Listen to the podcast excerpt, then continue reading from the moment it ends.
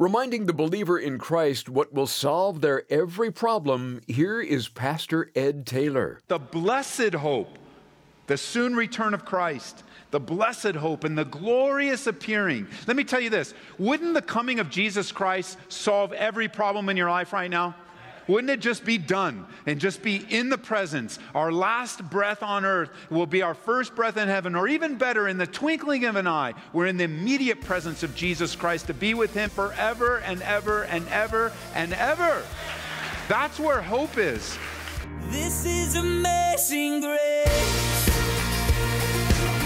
This is unfailing love. That you would take my place.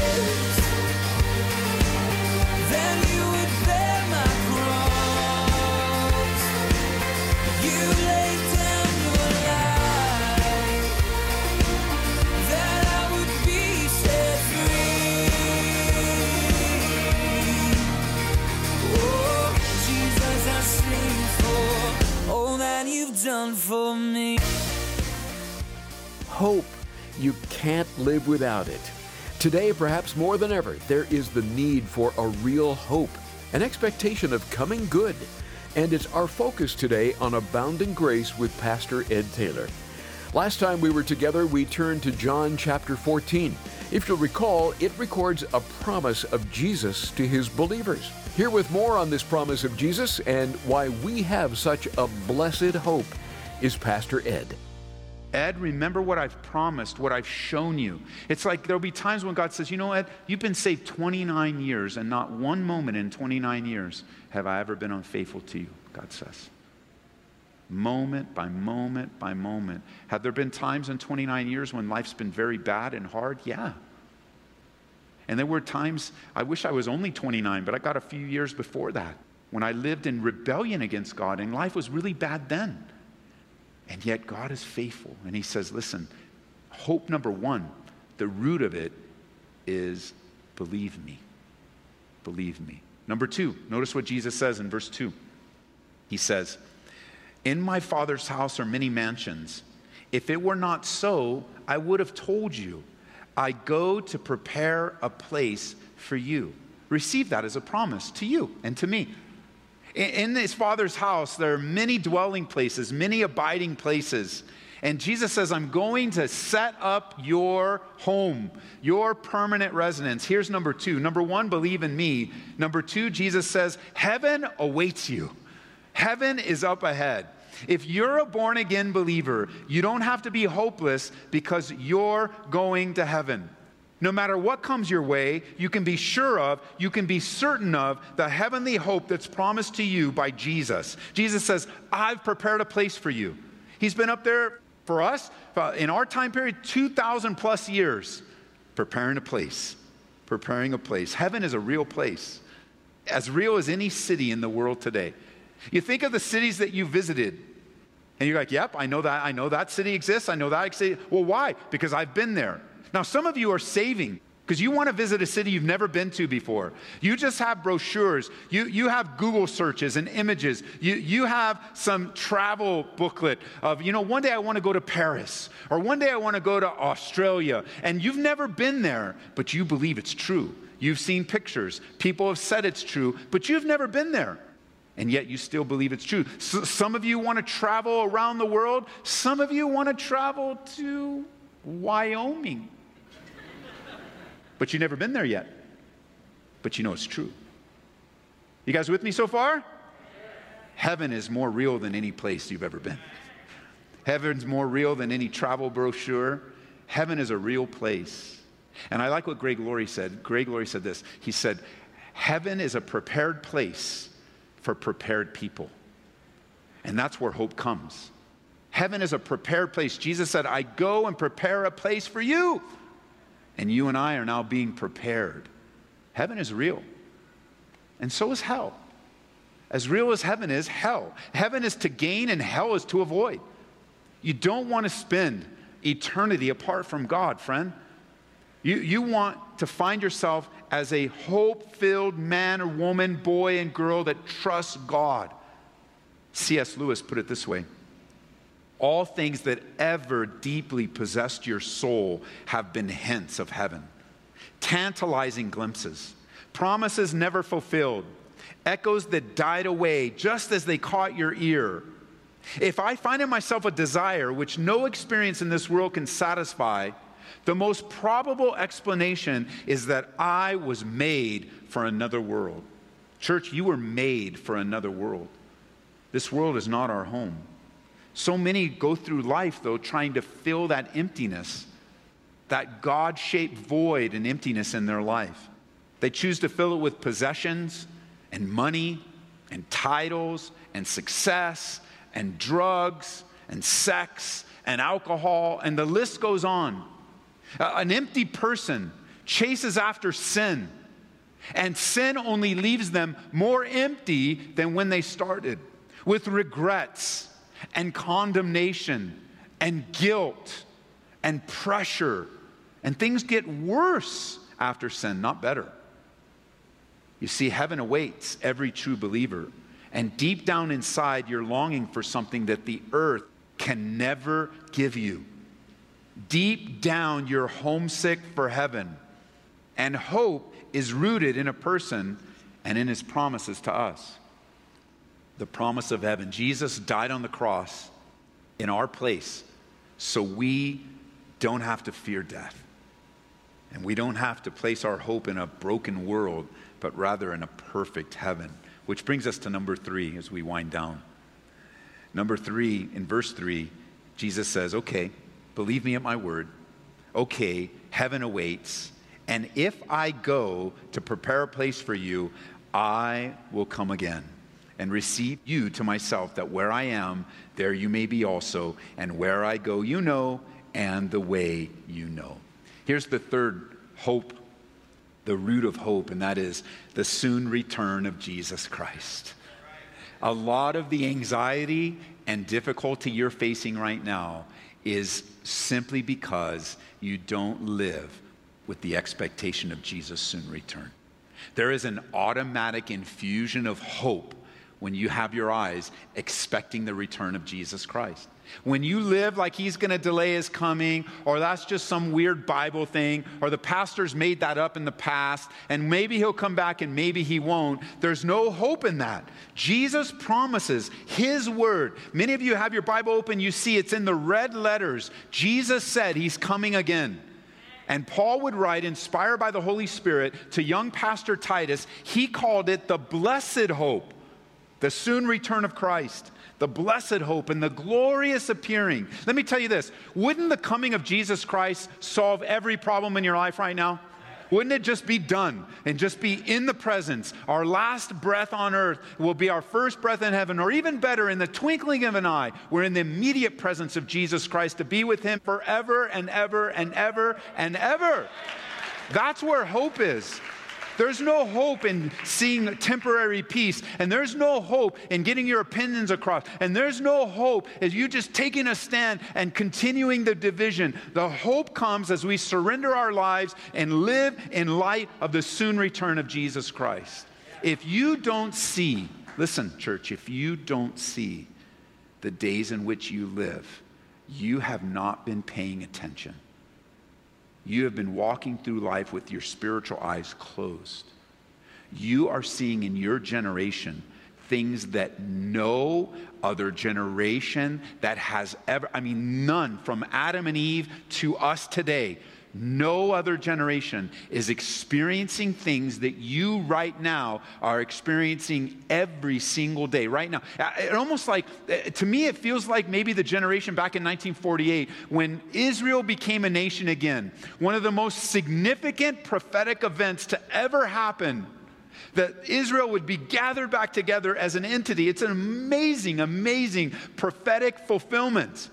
And I can imagine being a pastor back in 1948. Listen, church, you don't understand. This is significant. This has never been seen before by any generation. And now we're a few years past, and the last days continue to march on until the final end of the age, to the rapture of the church, the seven year great tribulation period. And your eyes, if you don't have spiritual eyes, you're going to miss it. You live in a generation right now where there are global leaders willing to give up their own sovereignty of their own country and give it over to one man. There are people crying out, We need help. We don't know what to do. There needs to be one way to handle this crisis. We need a man. And we know that man's name. His name is Mr. Antichrist. Don't be throwing out names. You don't know who he is. Mr. Antichrist. That was a test. It's like, I know who he is. You don't. Mr. Antichrist. You live in a time where literally, like, like it is, this is no like backyard in the back alley. These are guys saying, you know, we're willing to do it right now. You're, you're living in a time where you can see the collapse of a global economy. Not, not our little city, our state, a global economy. You, you live in a time where they're saying we need to reunite. We need to have a government that's one. We need to have a leader that's one. We need to have an economy that's one. And we haven't yet seen during this particular crisis a call for a one world religion. But believe me, on the authority of God's word, that's coming. That's your generation. And if you miss it, you're going to miss the fact that you are living in the last days, that the coming of the Lord is closer than ever, ever before. It, we've never been closer on the authority of God's word. We've been looking at this on Wednesdays, and you need to catch up with us. We're at the end of book of Daniel. I almost just finished off chapter 12, but, but I was reminded in chapter 12, Daniel was told, What I wrote you is for the end times. It's going to be sealed until the end. And then in the end, it's going to be opened. So we open the book of Daniel. We're understanding it's significant, unbelievable, amazing study and prophecy. But then I said, wait a minute. If Daniel wrote for the end, we better ask ourselves, what does the end look like? And when we ask that question, you know, the Bible has a lot to say. So we've looked at the wickedness of the end times already, and we've looked at the perilous, difficult times. This coming Wednesday, Lord willing, we're going to come together and we're going to look at Matthew chapter 24, and we're going to start looking at what Jesus said to look out for in the end times. Let me just read a very small portion of that Matthew chapter 24, verse 4. He says, Jesus told them, Don't let anyone mislead you, for many will come in my name, claiming I'm the Messiah. They'll deceive many let me just give you an interpretation of that. There's going to be many people in the last days that say, I want to come and save you. You need a Savior, I'll save you. And people will go, Save us, save us. But like the generation that saw Jesus, they only are thinking of the immediate. Get us out of this crisis. Save us. Save us. Isn't that what they did to Jesus? Those that misunderstood Jesus didn't understand he came to save their souls. He came to rescue them from sin. But there'll be people coming in the last days going, I'll save you. I'll take care of you. I'll make sure it's okay. And you'll hear wars and threats, or you might memorize this rumors of wars. But don't panic. These things must take place, Jesus said, but the end won't follow immediately. Nation will go to war against nation, kingdom against kingdom. There'll be famines and earthquakes in many parts of the world. But all of this is only the first of the birth pains, with more to come. So, church, all around us, Bible prophecies are being fulfilled. The signs of the time say that Jesus Christ is coming back soon.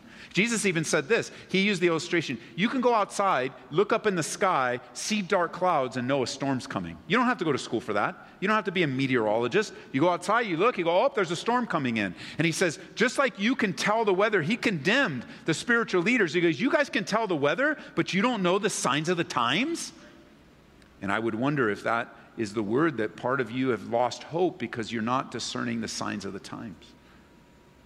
Your hope is not in a heavenly return. And because of that, you're discouraged. You're discouraged. In Proverbs chapter 13, verse 12, it says, Hope deferred makes the heart sick, but when the desire comes, it's a tree of life. Precious church, I know that life isn't easy, and it hasn't been. It's been a very challenging time for us. I personally have had, I haven't had an easy life. I brought a lot of the pain upon myself, and I've also experienced things that were the result of sins of others. I haven't had an easy life. It's been challenging, but so is yours. It's been a challenging three months, three years, 30 years. And yet I know that God is faithful. Hope tells me this I can believe in God's word. And hope tells me this I can look forward to heaven. And hope tells me that I can expect Jesus Christ to come at any moment. And by faith in Christ, listen, we're all going to live happily ever after. And that's no fairy tale. That is assurance on the Word of God. If you ever doubt that, just turn to the last page of the book of Revelation. You'll see God wins in the end. You can trust Him. And one day, as a believer who's put your faith in Christ, we'll stand before God, and all of our questions will be answered, all of our tears will be wiped away, and everything will make sense. But if you're not a believer, life on earth, you got to understand, life on earth, this is as good as it's going to get.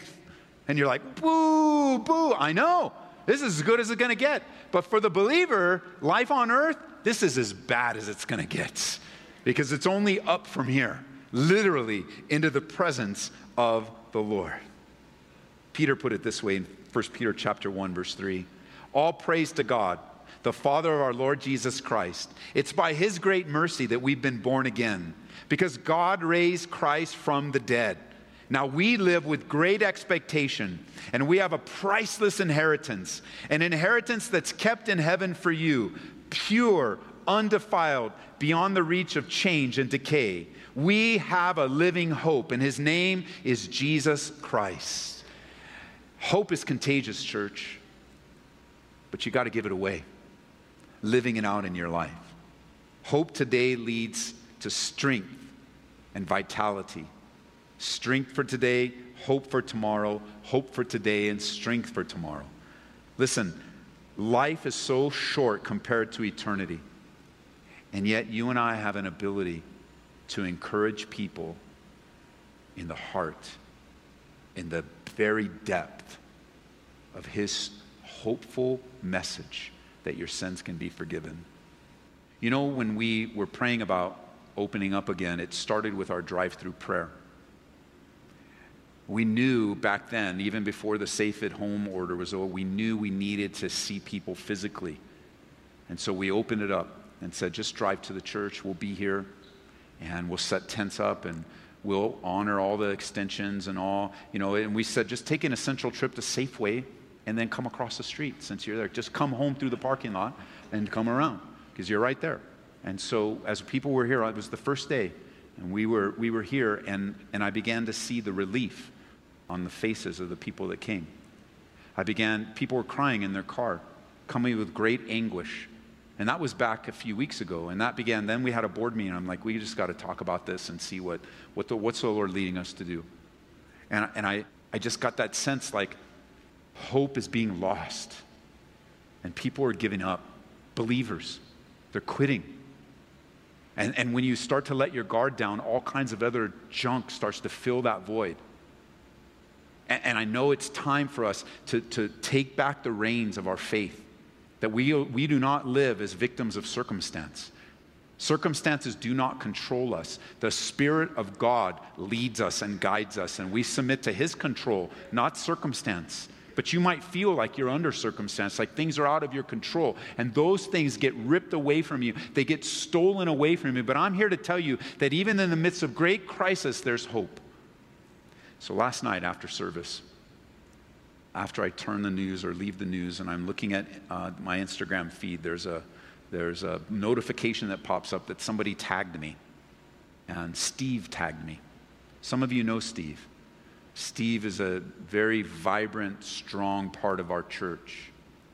And he was a photographer and a teacher. And he was suddenly diagnosed and struck with ALS. And it has rapidly stolen away the faculties of his body. His mind is as sharp as sharp can be.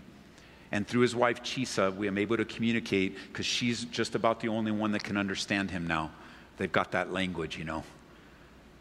And, and he is vibrant behind the body, stuck in his wheelchair.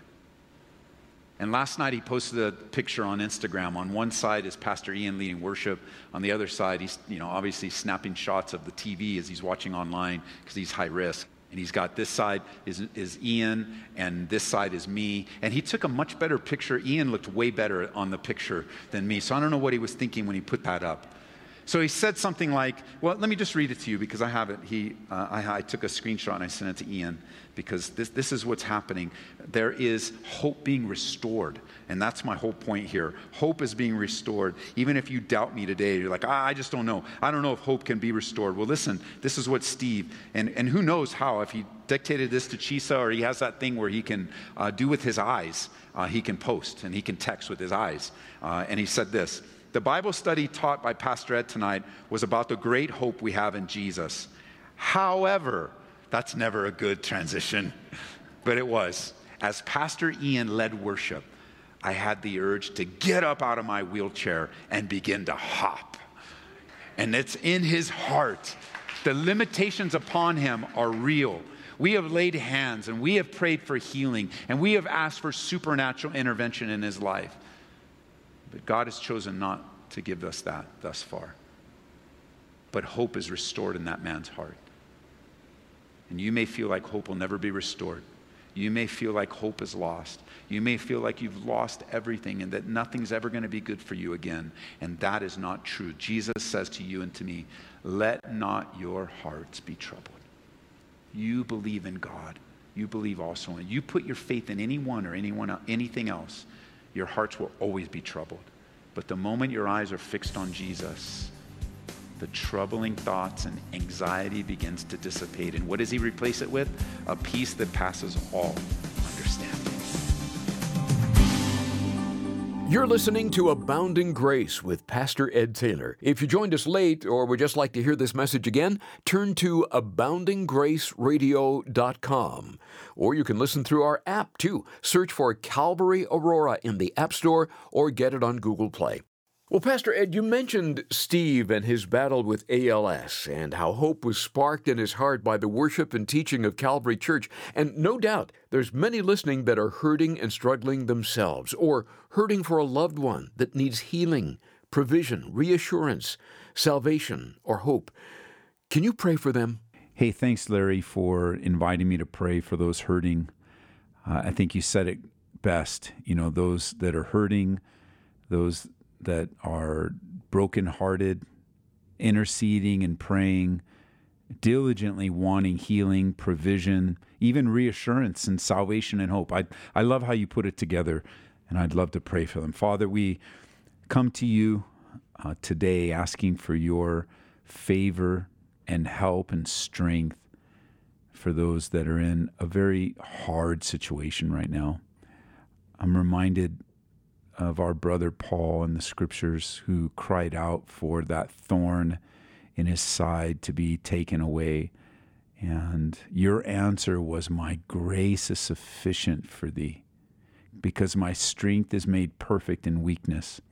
And Lord, we know that that is a wonderful passage, it's a wonderful encouragement. And then when you face it, it becomes very hard. And I pray for those that are facing it. I know they believe and I know they love you and I know they are uh, desiring you, but I also know they hurt, they're struggling, and they need that touch of your Holy Spirit in their lives. So I pray that into their lives.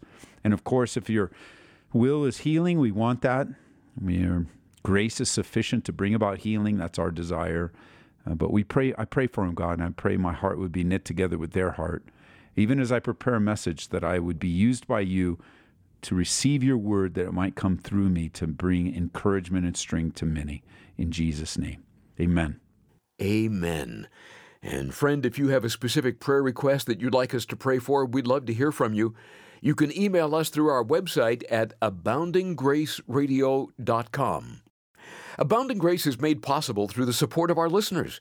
And when you give a donation of $25 or more to Abounding Grace, you're invited to request a copy of Dark Clouds, Deep Mercy by Mark Vroegop. Some would describe the year 2020 as one of the darkest seasons of life, but we're not left alone. God is wanting to help and hear from us. You'll discover it's okay to grieve and struggle at such times, but it's important to reach into God's reservoir of grace and mercy. As you read this wonderful book, watch your worship and trust in God grow. Again, we'll send you a copy today when you support the ministry with a gift of $25 or more. Call 877 30 GRACE and we'll drop that in the mail right away. Please keep in mind it's your generosity that helps us provide the teaching of God's Word on stations all across the nation. We're constantly hearing from listeners that have been helped and are growing by God's abounding grace. Thank you for standing with us to make that possible. Call 877 30 GRACE or donate online at aboundinggraceradio.com. And then be sure to join Pastor Ed Taylor next time when we'll again learn that hope is contagious. That's right here on Abounding Grace. This is amazing grace.